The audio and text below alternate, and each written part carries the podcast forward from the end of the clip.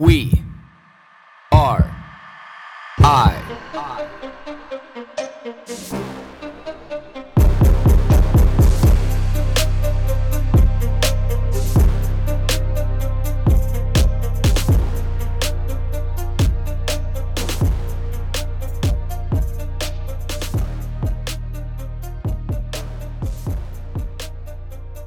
Good morning, everybody.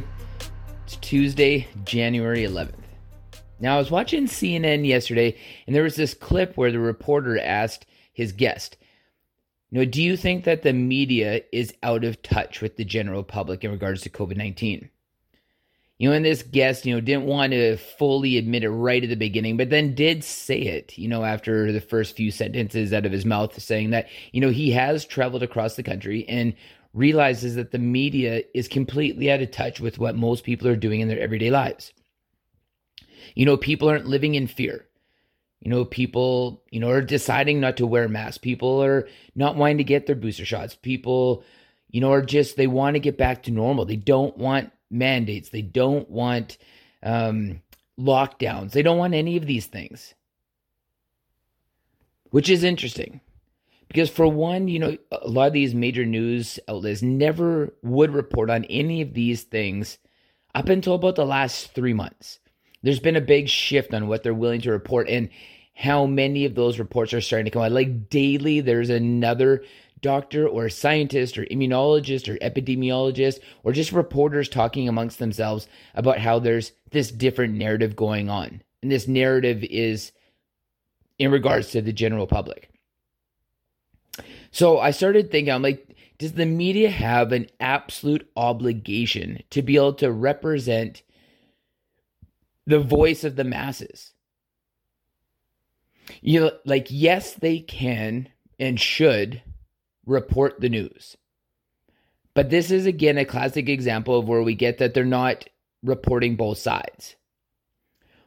Do you remember the days when reporters would go out and just talk to the general public, stop somebody on the street and say, hey, what do you think of this? Like, don't you think that should be something that's done daily, especially in our cities, where a reporter just goes out and says, what's the pulse today? Or maybe just once a week. You know, maybe like every Wednesday, a reporter goes out and, you know, talks to 50 people and just says, you know, like, what do you think about all this? Goes to a different part of the city, a different city, especially in like Metro Vancouver. There's so much opportunity for mobility in different municipalities. And to say, tell me what you think. And report that, report both sides. Not even the science and not even, you know, the the opinion of officials and elected leaders and, you know, um, scientists and doctors but just everyday people. Like, what do you think? Like, what do you think we should be doing?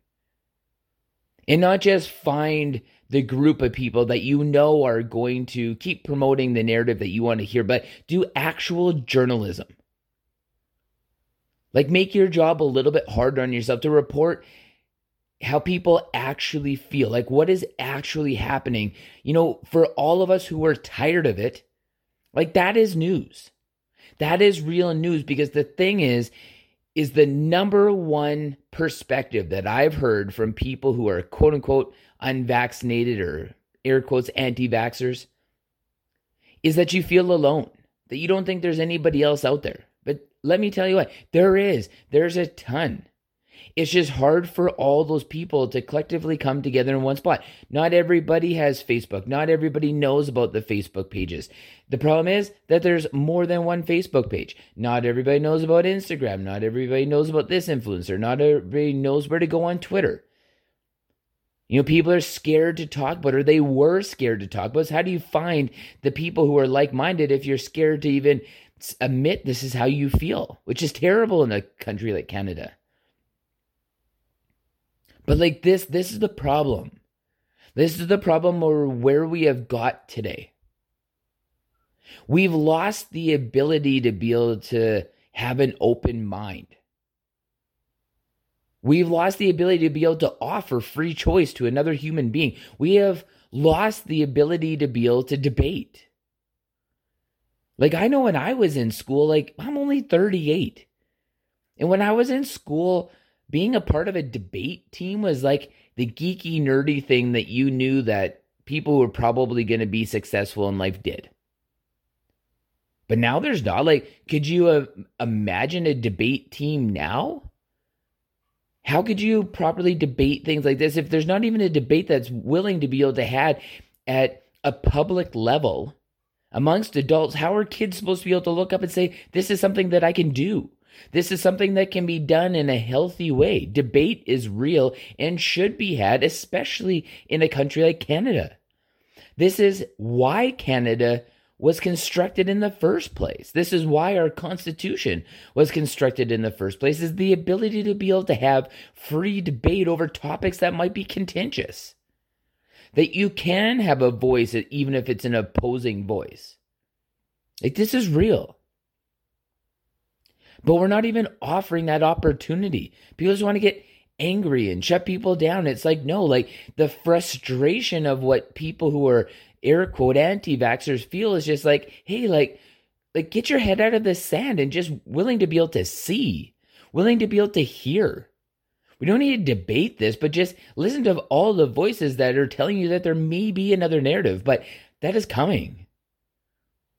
That is coming when you realize that the media is so out of touch, they can probably fully admit that if the media knows that it's getting out of touch with the general public, that the government definitely is. When is the government ever in step with people? It never is. It never has been. Government never will be in step with people. So, why do we think that it is now? Why do you get force fed this information from elected officials that you know, you feel in your heart, in your soul, in your gut is wrong? Why do you keep buying into a system that you know violates a part of who you are? Because a carrot has been dangled in front of you that you can't or you will not allow to be able to do certain things unless you don't. No, that's why. Because when you are a sheep, sheep follow. They get herded, they get put in pens. We need people. We need more people like what they are now. There's more doctors and scientists now that are willing to stick their necks out and say, I have been telling people this for two years. We're finally at a place now where there's a strain of this where everybody can happily live on with their lives. Why is the government still trying to lock people down?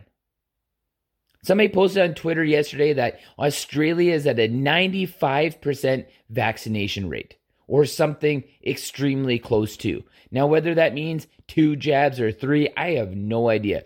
But simply to the fact that it is one of the most vaccinated countries in all of the world. And they're still living in lockdowns, still wearing face masks. Like, think about that for a second. That should tell you that there is no end to this. Israel, the same way. Even though that they are one of the world leaders for producing information that just getting COVID is going to be better than any vaccine that you can get long term.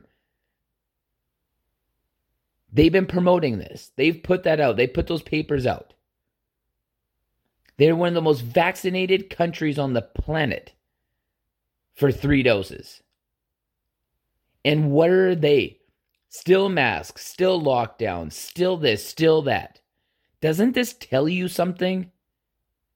Doesn't it tell you that there's no country that is just widely left lockdowns and masks in all these mandates because they've got to a certain point of a vaccination rate. I said this yesterday on my Instagram stories that do you remember that when we were trying to get to 70% vaccination rate and Dr. Bonnie Henry came on the news and said, yes, we've technically got over 70%, but we didn't want to ease the restrictions because we wanted to give a two week buffer to make sure that we were actually over 70% and we could then kind of quote unquote get back to normal enter stage three and stage four of reopening.